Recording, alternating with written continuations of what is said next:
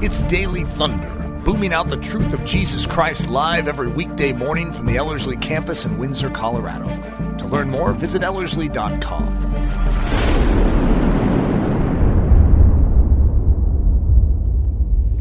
Well, if you have your Bibles, Ephesians chapter 3, we're coming to the end of this chapter and this prayer, which is just incredible, and we're about halfway through the whole book of Ephesians. Woo! And I think this is my 83rd or 84th study. I could tell you here. It's number 83 in my Ephesians series, which is kind of daunting if you think about it, if you go back to the very beginning. That's a lot. But praise the Lord, it's been really good. And I don't know about you, but this whole section in Ephesians chapter 3 has just been really rich and powerful, at least in my life. What I'd like to do is I'd like to read this whole thing again, just because we've been, doing it every single time, and my guess is we've all slept since the last one, so we should probably be familiar with the content again. So Ephesians chapter 3, starting in verse 14, Paul says this: "For this reason I bow my knees before the Father, from whom every family in heaven and on earth derives its name, that he would grant you, according to the riches of his glory, to be strengthened with power through his Spirit in the inner man, so that Christ may dwell in your hearts through faith, and that you, being rooted and grounded in love, may be able to comprehend with all the saints what is the breadth, the length, the height, and the depth, and to know the love of Christ, which surpasses knowledge, that you may be filled up to all the fullness of God. Now to him who is able to do far more abundantly beyond all that we ask or think, according to the power that works within us, to him be the glory in the church and in Christ Jesus to all generations forever and ever. Amen." Isn't that beautiful? Look at verse 20 again. We started this last time in the last study. But Paul says, "Now to him who is able to do far more abundantly beyond all that we ask or think, according to the power that works within us." How we were investigating that idea, and we were talking about the fact that God is able. He delights in impossibilities. So you can take any situation or any circumstance, and you can say, well, is God able to do something in the middle of my issue, of my circumstance, of my problem, my whatever? And you have to conclude, yes. Why? Because he's able. Well, what is he able to do? And Paul says, take your best thought. Take your wildest imagination. I mean, just go crazy with what is possible? What could God do? Paul says that God isn't just merely able to do that. He is able to go, and again, there he gives two words. It gives this idea of abundantly beyond. This just surpassing idea. And we were looking at it last time, the word beyond means beyond, which is a great translation. But the word abundantly, or some translations say exceedingly, is three Greek words put together. And it's beyond, which is the same word as the other one, has beyond another word, and then it means over and above. So the emphasis that Paul is making here is that God is able. Well, what is he able to do? Well, take your best case scenario, take your wildest imagination. Hey, whatever you could ask or imagine or think, God is able to go beyond, over and above, and beyond all of that. That's encouraging to me. Which means that our best case scenario, God's yeah, that is so easy. I could go so far beyond that. Wouldn't it be amazing as we come into prayer? Wouldn't it be just neat as we just focus on the reality of Jesus in our life? Wouldn't it just be phenomenal to realize that God just can't handle our problems? He can so surpass and deal with the issues of our life that shouldn't that just cause rest in your soul? Shouldn't that just cause joy in your heart? Shouldn't that just cause I can trust him. Oh, I can just rest in the reality that he is able. He is able. Are you getting this? He is able. That's phenomenal. Now, Paul continues on this idea, and he says, "Now to him who is able to do far more abundantly beyond all that we ask or think," and here's what I want to look at this morning, "according to the power that works within us." according to the power that works within us. It's interesting. It's almost like he's setting up some bookends.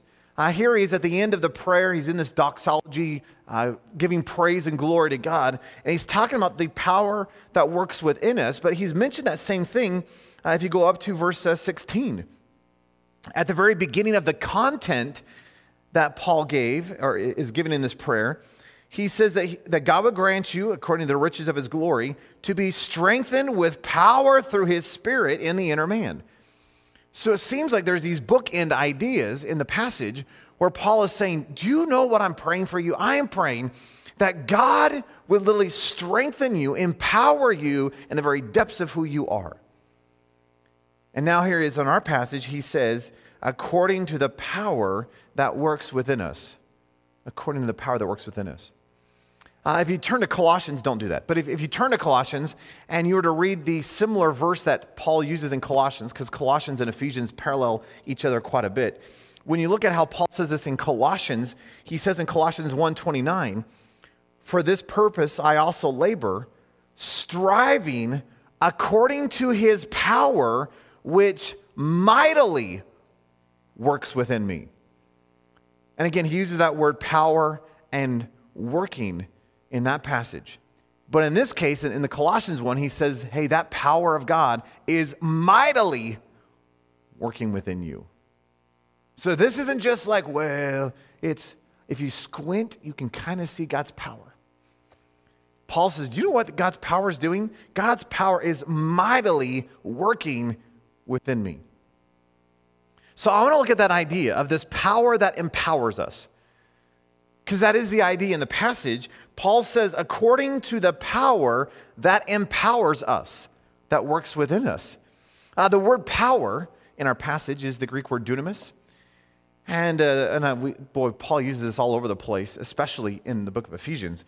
But it has this idea of power, might, strength, ability, all that kind of stuff. And then that word for works is the word energeō, or energeō, which is this idea of energizing, has this idea of enablement, has this idea of operative, has this idea of effectual. For example, if you turn to James, it says, you know, the prayers of a righteous man are powerful and this word. That it's energizing, it's effective, it's operational, it's enabling, it puts forth power. It's that kind of an idea. Back in Paul's first prayer in Ephesians chapter 1, again, Paul prays two prayers in the book of Ephesians. In Paul's first prayer in Ephesians chapter 1, he uses those two words again. In Ephesians 1:19, he's talking about that, he's praying that you would know the surpassing greatness of his power toward us who believe, which are in accordance with the working of the strength of his might. And he actually uses four different words of power in the Greek to describe the power of God. And he uses the word kratos, which is this idea of power and authority and sovereignty and dominion. He uses the word ischis, which is that, that resource and ability, the ability to do something. He uses the word dunamis, which is the word in our passage, which is the expression. It's like where we get the word dynamite or dynamic, right? It's an expressive reality of power. And then he uses the word energeia, which is the noun of our word, which is this idea of energizing. So isn't it interesting as you get into this idea, Paul is saying in our passage that, hey, I am praying, now to him who is able to go beyond, over and above and beyond all that we could ask or think, according to this power, this demonstration, this dynamic reality that is energizing, enabling in our lives. That is incredible to me. And since you obviously didn't get it, I'm going to have to walk through this again. So that word power, dunamis, the word power again has this idea of power, might, strength. Sometimes it's translated miracles. For example, in the book of Acts, they came in and they did all these miracles, wonders, and signs. And it uses the word dunamis. There's this working, there's this strength, there's this demonstration of power of the Holy Spirit. Well, what is that? Well, that's the dunamis. That here is God Almighty, the Holy Spirit is moving through the acts, or through these disciples producing these acts. Well, what were the acts? They were miracles, but they were the dunamis of God Himself. So sometimes it's used in that sense. That word, dunamis, shows up 119 times in the New Testament. It shows up over 500 times in the Old Testament. And in the Old Testament, it's really intriguing to me. It's often translated army. It has this idea of battle or war or valiant. It's often associated with the idea of the Lord of hosts. It has this idea of power or strength. And it just shows up all over the place in the Old Testament. Isn't it interesting when we're talking about this idea that you are to be strengthened, that you are to be strong, that there's this power that resides within us, how often God speaks of that specifically in the Old Testament? For example, God comes to Joshua, and Joshua is taking over Moses' leadership of all of Israel. And at the very beginning of Joshua, listen to this. This is Joshua chapter 1. Listen how many times this idea of strengthening or empowerment shows up as God speaks to Joshua. He says in Joshua 1, 6 or 9, he says, "Be strong and courageous, for you shall give this people possession of the land which I swore to their fathers to give them. Only be strong and very courageous. Be careful to do according to all the law which Moses my servant commanded you. Do not turn from it to the right or to the left, so that you may have success wherever you go. Have I not commanded you? Be strong and courageous. Do not tremble or be dismayed, for the Lord your God is with you wherever you go." Hey, be strong. And it seems like in the context of what God is telling Joshua, this is not, hey buddy, buckle down, get some muscles, and show forth some strength. He's saying, I am your strength. So, hey, would you be strong in me? Because you're about to go into battle, and you've been wandering the wilderness for 40 years. So where is your strength going to come from? It's going to come from me. Moses said the same thing to the Israelites some years, or not too long before this. Here's Moses. He's about to die. And at the end of the book of Deuteronomy, he looks at the people of Israel, and he says, "Be strong and courageous." This is Deuteronomy 31:6. "Be strong and courageous. Do not be afraid or tremble at them. For the Lord your God is the one who goes with you. He will not fail you or forsake you." And as you look at this idea of the be strong, this is given to Moses, this is given to Joshua, this is given to David, this is given to Solomon, this is all throughout the Psalms. I mean, this thing just shows up all over the place, that you are called to be strong. Paul picks up on this idea, and he speaks to the church that same idea. So here's Paul in the New Testament declaring to the church that same idea. And by the way, I'm giving you a ton of verses this morning, so I apologize. So don't look them up, just enjoy them. Or write down the references and look them up later. But 1 Corinthians 16:13, listen to what Paul says. He tells the church, be on the alert, stand firm in the faith, act like men, be strong. And it's interesting that be strong, it's passive, which means you're to receive the strength. So this isn't go and be strong. This is, hey, receive strength, which is the same idea in Ephesians 6:10. Right at the very beginning of the armor of God section, Paul says, finally, be strong in the Lord and in the strength of his might. So where does my strength come from? Well, it's in the Lord and it's in his might. And again, it's passive, which means I'm to receive the strength of the Lord and I'm to receive the strength of his might. Are you starting to pick up on this idea? This is not about your muscles. So whether you have muscles or don't have muscles, that actually does not matter. And I mean, you might as well have them if you can get them. But hey, this is not about muscles. What is this about? This is about his strength. This is about his resource in your life. In 2 Timothy 2:1, Paul says, "You therefore, my son Timothy, be strong in the grace that is in Christ Jesus." So where is the strength of Timothy supposed to come from? Well, in the grace that is in Christ Jesus. So you get this idea all throughout the Old Testament, all through the New Testament, that God is our strength. That you are called to be strong. That you are called to have this power within you, but it's not your power, it's not your might, it's not your strength. It's the strength of the Lord. Or as Psalm 46:1 says, God is our refuge and our strength, an ever-present help in times of trouble. That he is the strength that we need. There's this really neat name of God that shows up in the Old Testament, and it's Jehovah Sabaoth, which means the Lord of hosts.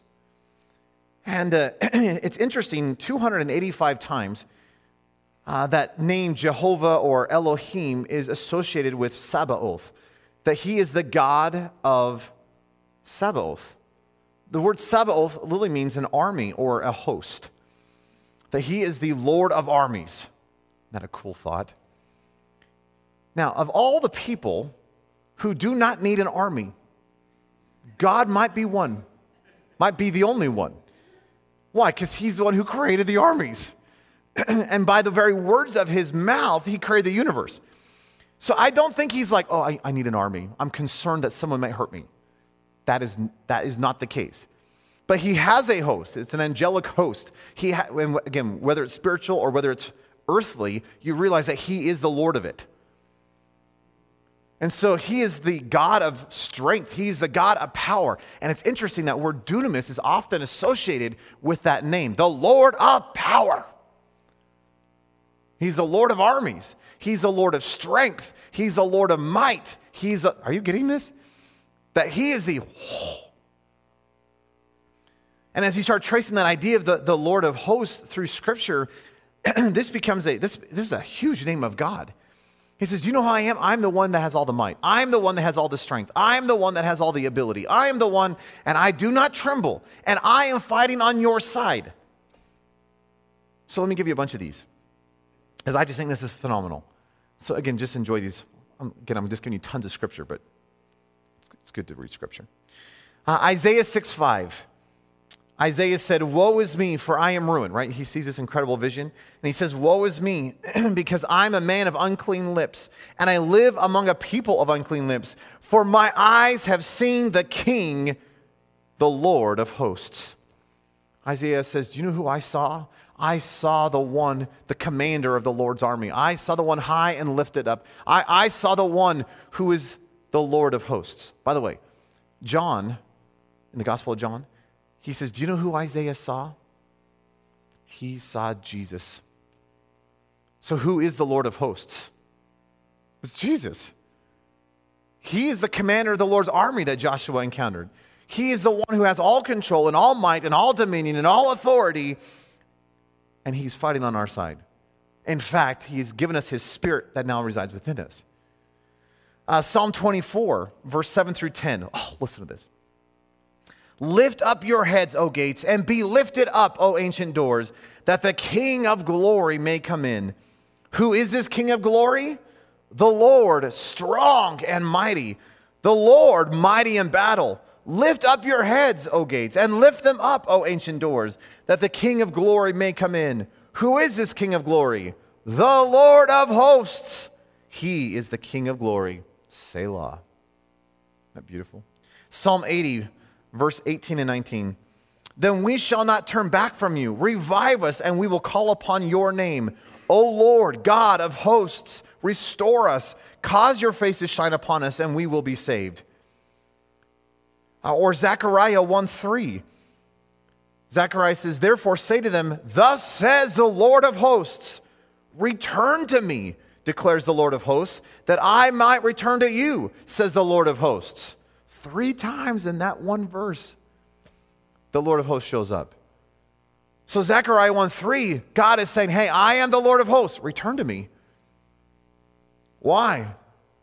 So I'll return to you, says the Lord of hosts. That name, I love how this shows up in the battle of David and Goliath. Here is this little young shepherd boy, and he sees this mammoth of a man who is taunting the armies of the living God. And of course, no one in the Israel camp wants to fight Goliath. And David shows up with the bread and the cheese, and he hears the mocking. And David goes, excuse me, why isn't anyone defending the name of our God? And so he goes to Saul, and Saul's like, well, no one else is fighting him. It's been 40 days. Sure, we'll let this young kid fight on our behalf, which is still ridiculous to me. So David comes out. Of course, he's not in armor. He's a shepherd. He comes out, he picks up 5 smooth stones, and here he is with a sling. And as Goliath looks at David, this is what he says. So this is 1 Samuel 17, 44 through 47.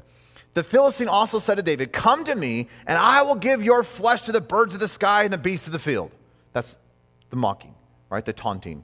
And David said to the Philistine, you come to me with a sword and a spear and a javelin, but I come to you. Think about this. How is David coming to Goliath to fight? David says, I come to you in the name of the Lord of hosts, the God of the armies of Israel, whom you have taunted. So David says, you have not just mocked the people, you have mocked the God of the people. And do you know who the God of Israel is? He is the Lord of hosts. He is the Lord of armies. He is the Lord of strength and power and might. And you're not going to make it. That's what he says. Isn't that incredible? He says, yeah, you might be big, but you're pretty winkadink compared to the God that I serve. And so David takes the mockery of the Philistine and turns it back upon the head of the Philistine. Look at this. This day the Lord will deliver you into my hands, and I will strike you down, and I will remove your head from you. That's just awesome. And I will, in other words, I'm going to silence your mouth because your head's not going to be on. And I will give the dead bodies of the army of the Philistines this day to the birds of the sky and the wild beasts of the earth, so that all the earth may know that there is still a God in Israel, and that all this assembly may know that the Lord does not deliver by sword or by spear, for the battle is the Lord's, and he will give you into our hands. David says, do you know who's going to fight for me? The Lord of hosts, the King of glory. So you have this idea that God is the Lord of hosts. He's the one of all strength and power and might and dominion. He is the God of war and armies. And he looks at his people and says, be strong. Why? Because he is our strength. He's the Lord of hosts. He is our enablement. He is our empowerment. He is our ability. He is everything that you need. And imagine this, in the new covenant, he came and died upon the cross, not just to forgive you of your sins, as phenomenal as that is. He didn't just merely forgive you of your sins. He forgave you of your sins so that that same Lord of hosts can come inside of your life through the indwelling of the Holy Spirit and actually now be the Lord of hosts within you. Now he wants to be your strength. Now he wants to be your might. Now he wants to be this empowerment within you. And I know I say this verse probably every single message I ever give, but this is such a doozy of a verse. So I'm going to give it again. 2 Peter 1:3-4. Listen to this. His divine power, his divine dunamis, has given to us everything pertaining to life and to godliness, through the true knowledge of him who called us by his own glory and excellence. For by these he has granted to us his precious and magnificent promises, so that you might become partakers of the divine nature, having escaped the corruption that is in the world through lust. So here is God's overwhelming dunamis coming to reside in your life. Why? Because he wants to be everything that you need for life and godliness. What do you need outside of him? He is everything that you need. That is phenomenal. So you can have victory. You can have triumph. You can have freedom. You can have peace. You can have joy. You can have purity. Why? Because the one who is all power and might and strength and dominion has come to reside within you. And look at what Paul says. He says, according to the power that works, enables, energizes within us. So there's this whole idea then that this is not your might, this is not your strength, this is not your ability, this is all him. So would you let him do his thing in you? Well, what's my part? Let him. And you're participating. That's true. This is not be passive. You are not to be passive. But you are to actively allow him to do what he wants to do through you. This is not, all right, well, I'll grit my teeth and I'll become strong and I'll whip up my ability and I will show forth the strength of the Lord. You can't. Because what he has called you to is utterly impossible. And if the Old Testament proves anything, it proves that you cannot do this in your own ability, in your own strength, in your own mind, in your own resource. So you've got to rely upon the strength and the enablement of the Lord of hosts within you. We call him the Holy Spirit. Isn't it interesting how often, though that is true, we just revert back into our own resource, in our own ability, in our own wisdom, in our own talent, in our own makeup, in our own whatever, to live out the Christian life? There's a really interesting picture of that in the Old Testament. David is toward the end of his life, and in 2 Samuel chapter 24, David goes to Joab, who's the commander of his army, and he says, Joab, I want you to go out and I want you to number my army. Now, in a rational sense, you would say, well, that makes sense. We need to know how big our army is. Why? Because when we fight battles, we need to know what the numbers are going to be. Any military should know how many people fight in its military. That logically makes sense to me. But do you realize that up until this point, the numbering of the armies actually was not allowed? Because God says it's not about the number of people in the army. It is about me doing what I want to do through the army. Why? Because I'm the Lord of hosts. I'm the Lord of armies. I'm the Lord of strength and might and power. And whether it's with one or with many, I can still win. You see that with Gideon. You see that with Jonathan and his armor bearer. You see that with David in his early years. You start to realize that it is not about the number of the army that matters. It's about the God who is behind the army. So here is David toward the end of his life, and he says, I want you to go out and I want you to number my army. What is he asking for? He's actually wanting to know, what is my strength? What is my physical strength? What is my physical resource in that army?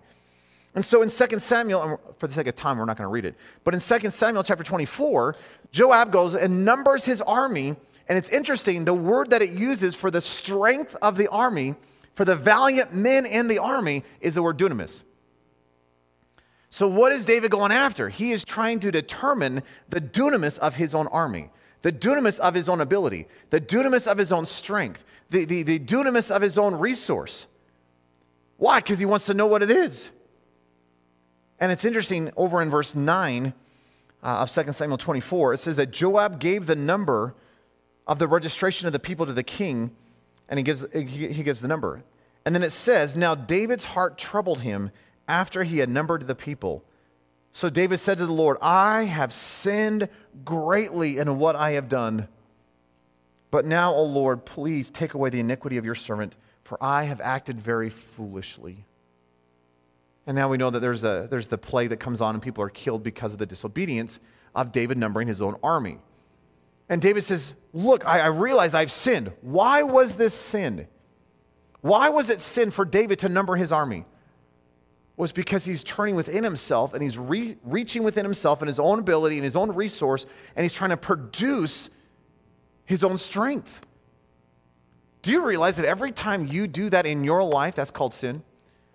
That every time you revert back into yourself and out of your own resource, out of your own wisdom, out of your own ability, out of your own talent, you produce something out of self-resource and independence. Biblically, that's called sin. Isn't that interesting? Well, how am I supposed to live? By the empowerment and the resource and the ability and the wisdom and the strength of God. So you take these two activities, and the activities are identical. One is resourced by God, one is resourced by me, and it's not the activity, it's the resource behind it that determines whether it's sin or not. Does that make any sense to you? For example, helping the homeless. Well, shouldn't we do that? Shouldn't we go out and help the homeless? Sure. And if God moves upon you and he begins to resource this thing and he enables you to do it, you need to do it. But if you say, you know what, I want to look really good to the people around me, and so I'm going to go out and I'm going to help the homeless, and out of your own ability, out of your own selfish motives, out of your own pride, you go and help the homeless, though the activity was the same, and though the activity is good, for you that is sin. Why? Because you self-produced it. Preaching. Well, preaching's good. Amen. Yeah, preaching's a good thing. Prayer's a good thing. Amen. But what happens when a preacher stands up and out of his own talent, out of his own eloquence, out of his own wisdom, out of his own resource, he produces a sermon? Well, can God use it? Sure he can. But for that preacher, that's sin. So you're telling me that I could preach and it's sin? Yes. Because it's not about the activity. It's about the resource and the motive behind the activity. Is that making any sense? We gather together in a prayer huddle. If what I pray is coming out because I want to impress the people around me, and out of my own intellect, out of my own resource, I produce prayer, for me, that prayer was sin. Why? Because it's out of my own strength. It's out of my own it's out of my own independence. And never in Scripture are you called to live in independence. Now, I love independence in our country. And from a governmental system, I love independence. And as long as we can still have it, I'll keep it. But biblically, spiritually, you were never called to live in independence. You were made to be dependent upon the King of the universe. So again, it's not about the activity, it's about the resource and the motive behind that activity. Now, there are certain sins in Scripture that are always sin. Why? Because every time you do them, they're always self-sourced. For example, murder, adultery, lying. See, so the Spirit of God is never going to come up to you and say, you know what you should do? Go commit adultery. See, that'll never be sourced by the Spirit of God. So if you're going to commit adultery, the only way you can commit adultery is you've got to revert back into yourself, and out of your own arrogance, out of your own pride, out of your own selfishness, for your own sake and for your own pleasure, you go out and commit adultery. That's always sin. Why? Because that's always independence. Lying is always an independence. Greed is always an independence. Does this make any sense? But there are other activities that they could be good and they could be bad. Well, what determines that? The motive, the heart stuff, the what is empowering it? Am I doing it out of myself or am I doing it out of the Spirit of God? Is that making any sense to you? So here is David, and he's wanting to know the strength of his ability. He wants to know the strength of his mind. He wants to know the dunamis of his own resource. And God says, that's sin.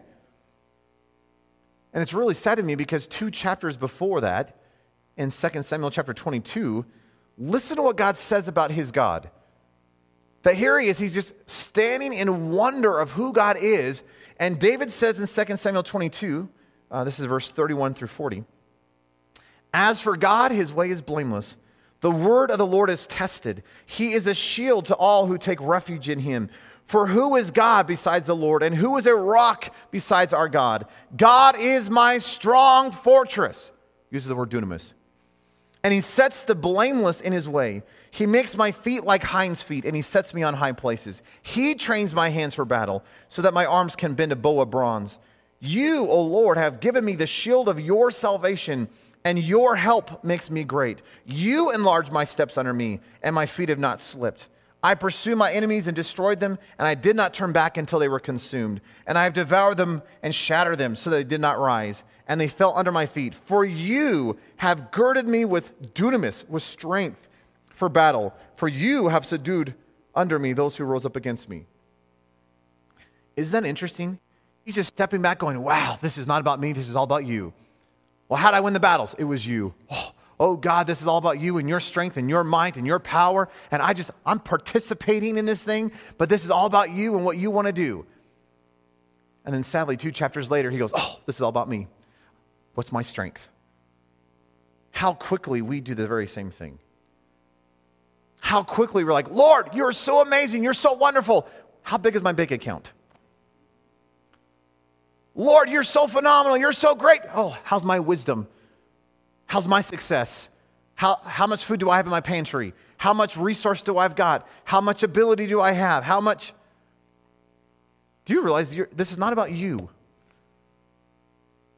Paul in 2 Timothy is talking to Timothy about the end times. And he says, in the latter days, in these final days, and it sure sounds like what we're living in now, listen to what Paul says in 2 Timothy 3, 1 through 5. He says, "Realize this, that in the last days, difficult times will come. For men will be lovers of self, lovers of money, boastful, arrogant, revilers, disobedient to parents, ungrateful, unholy, unloving, unreconcilable, malicious gossips, without self-control, brutal, haters of good, treacherous, reckless, conceited, lovers of pleasure rather than lovers of God." Boy, doesn't that sound like today? But listen to how Paul concludes this. He says, They're holding to a form of godliness, although they have denied its dunamis. Avoid such men as these. He says there's these final days when there's this whole group of people who have a version of religion. They go through all the motions, they attend the church services, they know when to stand, they know when to sit, they know the language, they did Bible quizzing, and they have a form of godliness, but there's no power behind it. Meaning what? God is not residing. So they're going all the actions and they're doing all the movements, but there's no resource within it. There's no empowerment behind it. Paul says avoid that. Avoid those kind of people. The people who have to talk a big talk and who do all these religious things and have all the religious, and yet they don't have the power within to do it. I've given this quote so many times, but Ian Thomas was describing the Christian life, and Ian Thomas said it this way. He says, the Christian life can only be explained in terms of Jesus Christ. And if your life as a Christian can still be explained in terms of you, whether it be your personality, your willpower, your gift, your talent, your money, your courage, your scholarship, your dedication, your sacrifice, or your anything, then although you may have the Christian life, you are not yet living it. And then he goes on and says, it has got to become obvious to others that the kind of life you are living is beyond all human explanation. In other words, if someone could look at your spiritual life and they can explain your spiritual life in terms of you, then you are not actually living the spiritual life. You're faking it. Because if you're actually living the spiritual life as God calls us to live, it is an impossible reality. So the only explanation for your life then, if you were living an impossible life, has got to be Jesus. So if someone looks at you and go, wow, you're really talented. Wow, you've got a lot of wisdom. Wow, you've got great resource and personality and whatever. Thomas says, well, then although you may have the Christian life, you're not living it. Because if you're actually living it, the only explanation for your life would be Jesus. That someone would look at you and how you're living and how you're responding and how you talk and how you think and how you function in this world and go, I don't understand that. That is impossible. We call that Christianity. See, this is not about you and your resource and what you can pull off. This is, hey, would you live according to the power that empowers you? That there is this person inside of you called the Holy Spirit, and he wants to empower your life. And by the way, this is all over Scripture. But let me just give you a couple. Isn't this fun just getting all these verses? Luke 24:49. Jesus, right before he ascended, he said in Luke, behold, I am sending forth the promise of my Father, which is, again, that term shows up all over the place, referring to the coming of the Holy Spirit at Pentecost. He says, I'm going to send forth the promise of my Father upon you, but you are to stay in the city until you are clothed with dunamis from on high. In Acts chapter 1, verse 8, again, Jesus, right before he ascends, says that you will receive dunamis when the Holy Spirit comes upon you, and you'll be my witnesses in Jerusalem, Judea, Samaria, and even to the uttermost parts of the earth. In Acts chapter 3, oh, by the way, dunamis is the word that's used in the Pentecost thing. In Acts chapter 2, it says that the Spirit descends and, right? It uses this idea of dunamis. In Acts chapter 3, verse 12, the people see this incredible outpouring of the Holy Spirit, and of course, they repent and they respond, and then here's Peter and John, and they go up into the temple some days after this, and they heal this lame beggar. And of course, everyone's just dumbfounded by how on earth did you heal the lame beggar? And Peter saw this. He replied to the people, men of Israel, why are you amazed at this? And why do you gaze at us as if by our own power, our own dunamis, or our own holiness we made him walk? It was not because of us, Peter says. In Acts chapter 4, verse 33, it says, with great power, the apostles were giving testimony to the resurrection of the Lord Jesus, and abundant grace was upon them all. So how were they giving great testimony of the resurrection of Jesus? It was through great dunamis.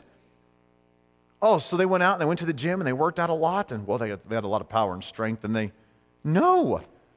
It's because the one who is the Lord of hosts, the one who has all power and might and dominion and authority has come to reside within them. And it is through his enabling grace that they were able to give great testimony. Stephen in Acts chapter 6 verse 8 says of Stephen, he was full of grace and power, performing great wonders and signs among the people. Are you getting this? Wouldn't it be neat if we had that inside of us? By the way, you do if you're a Christian. Paul in 2 Corinthians chapter 12, verse 7 through 10, is talking about the fact that he delights in weaknesses. He says, I love weakness, which is so anti-cultural today. We do not like weakness. We're all about strength and might and power. But Paul says, you really don't have any of that. Yeah, you have an external strength and power and might, but that's really no strength and power and might. He says, therefore, I'm going to boast of my weaknesses. Why? Listen to this. He says, because of the surpassing greatness of the revelations, for this reason, to keep me from exalting myself, there was given to me a thorn in the flesh, a messenger of Satan to torment me, to keep me from exalting myself. And concerning this, I implored the Lord 3 times that it might leave me. And this is what God said to him. My grace is sufficient for you, for dunamis is perfected in weakness. Most gladly, Paul says, therefore, I will rather boast about my weaknesses so that the power, the dunamis of Christ, may dwell in me. Paul says, I'm going to boast in weakness. Why? Because the power is demonstrated. The power is seen. And it seems like the opposite is true. If I begin to boast in my own strength, there leaves no room for the strength of the Lord. So if you want to experience the strength of the Lord, Paul says you better boast about your weaknesses so that the power of Christ may dwell in you. He goes on and says, therefore, I am well content with weaknesses, with insults, with distresses, with persecutions, with difficulties, for Christ's sake. For when I am weak, then I am dunamis. Then I get to actually experience and demonstrate the overwhelming power of God in my life. Do you realize that's still true about us? Here is the Lord of hosts, the one who has all strength and power and might, who looks at you and says, be strong. In fact, would you let me come inside of you and literally be your strength and be your resource and be your ability to live out the very thing that you cannot do on your own anyway? So quit trying to live the Christian life, and would you embrace the one who is life itself, and would you allow the one who is life itself to sink down inside of you and begin to produce the Christian life through you, where the only explanation for your life is Jesus? Would you live by his enabling grace? Because if you look at this idea in Ephesians 3:20, that you are to live according to the power that works within us, that you're to be powered by the empowerment of him, well, what is that power? It's the Holy Spirit. And one of the ways it's often referred to in the New Testament is this idea of grace. That grace is that enabling power of God in your life. It's the Holy Spirit's working in your life. He's the one that is your grace. He gives you grace. That he is that enablement. He is that resource. He is that power that enables you to live the Christian life. That's incredible. No wonder you have all things that you need for life and godliness. And when you look at what the Bible says, the New Testament, about the grace of God, Scripture says that grace was given in your life. I'll give you a short list, but just listen to what the Bible says that grace was given in your life for, that you might labor more abundantly, that you would have sufficiency in all things, that you would abound to every good work.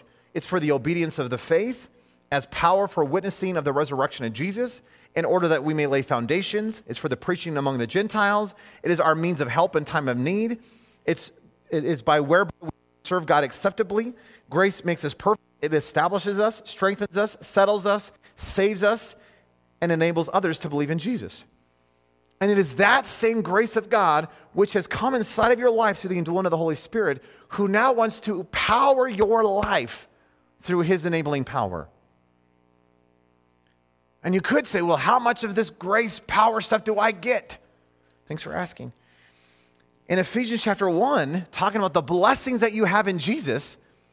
Listen to this in verse 7. At the end of verse 7 of chapter 1, Paul says that according to the riches of his grace, which he lavished on us. So here's this redemption and forgiveness of trespasses that Jesus has given us.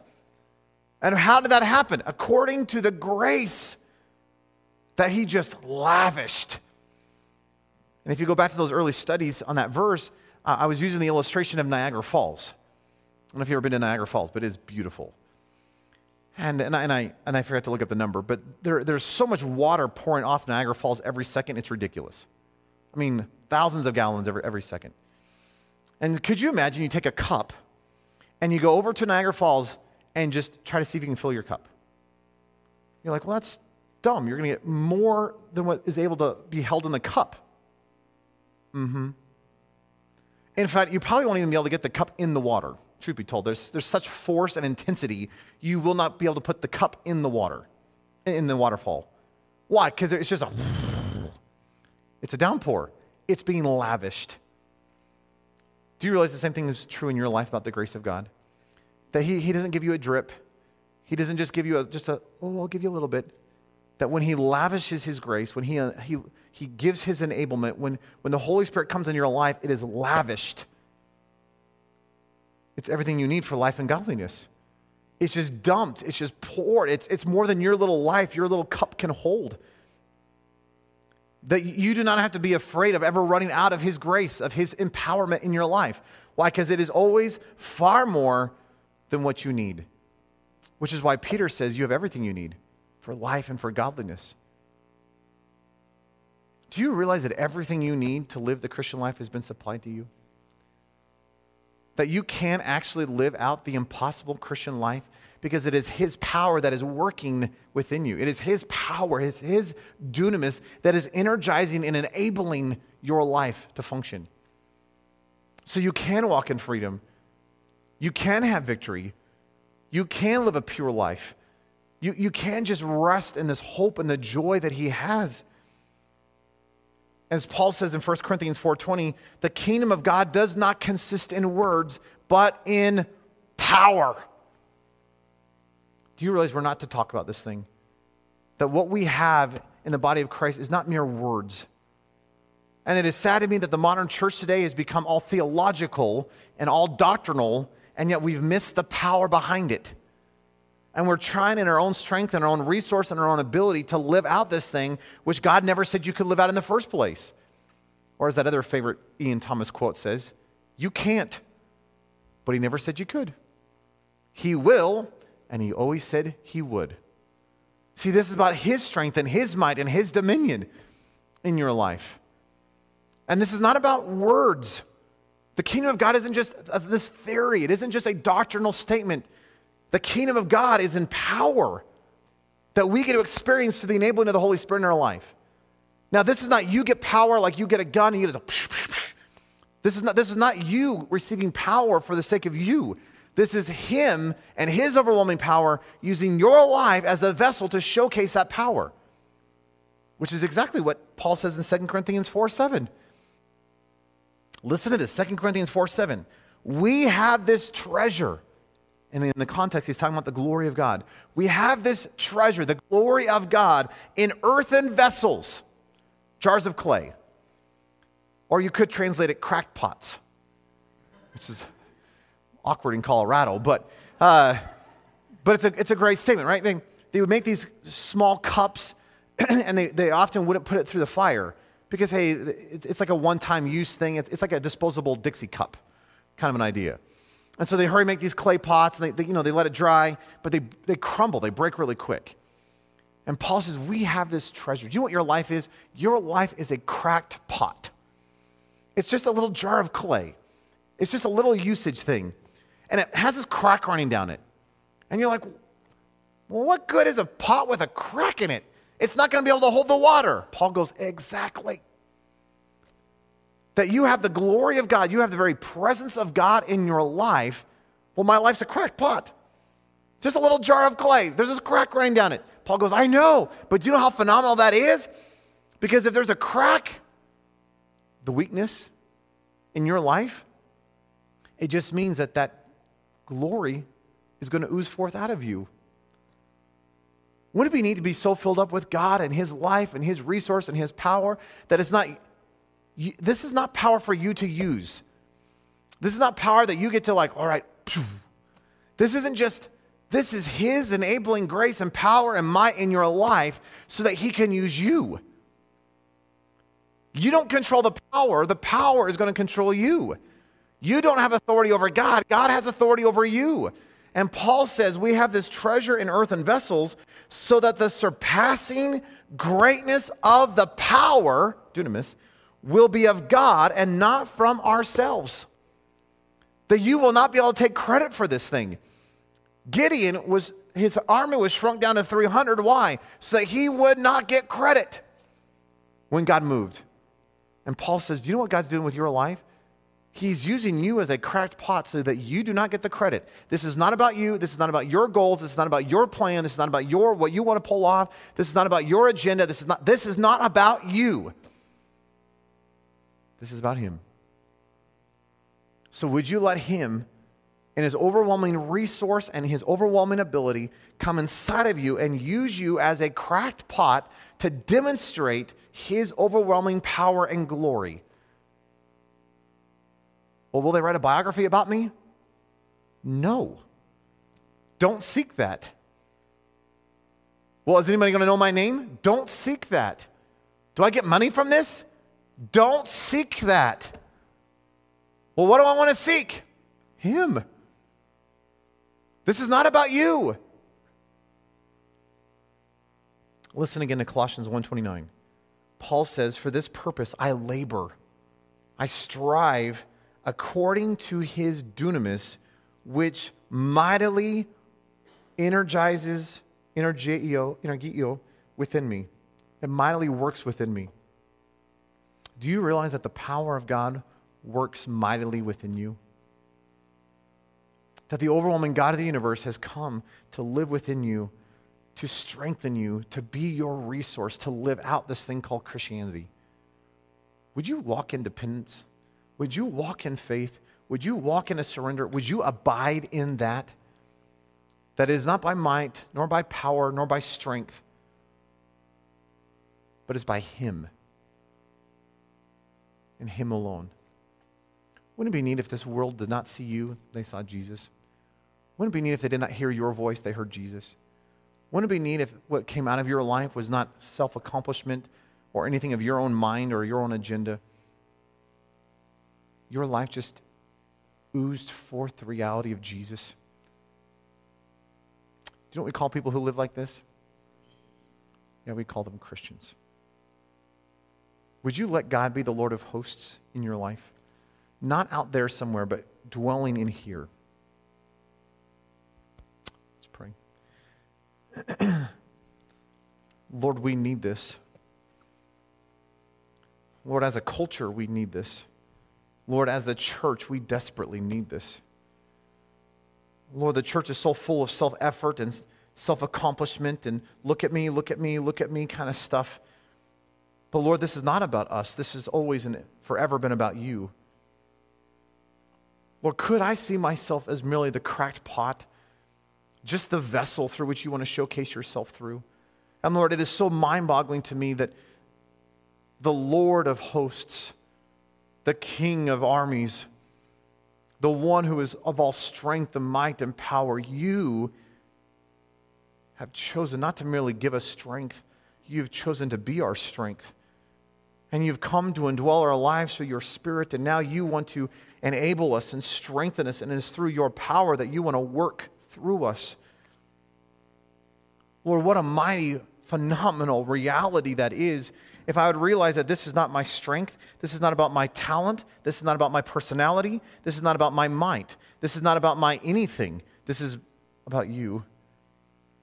And Lord, the only way I'm ever going to experience the reality of your power working in my life is like Paul realizing that I need to not boast of my own strength, I can't boast of my own intellect, I can't rely upon my personality, I need to see the loss of all those things, as he says in Philippians 3. And I need to declare and boast in my weaknesses so that the power of Christ can be seen within me. Lord, we need the power of Christ to be seen within us. Lord, we need you to be demonstrated in and through our lives. Lord, this world does not need to see more of us. They need to see you. Lord, I look at this generation and we have all these words.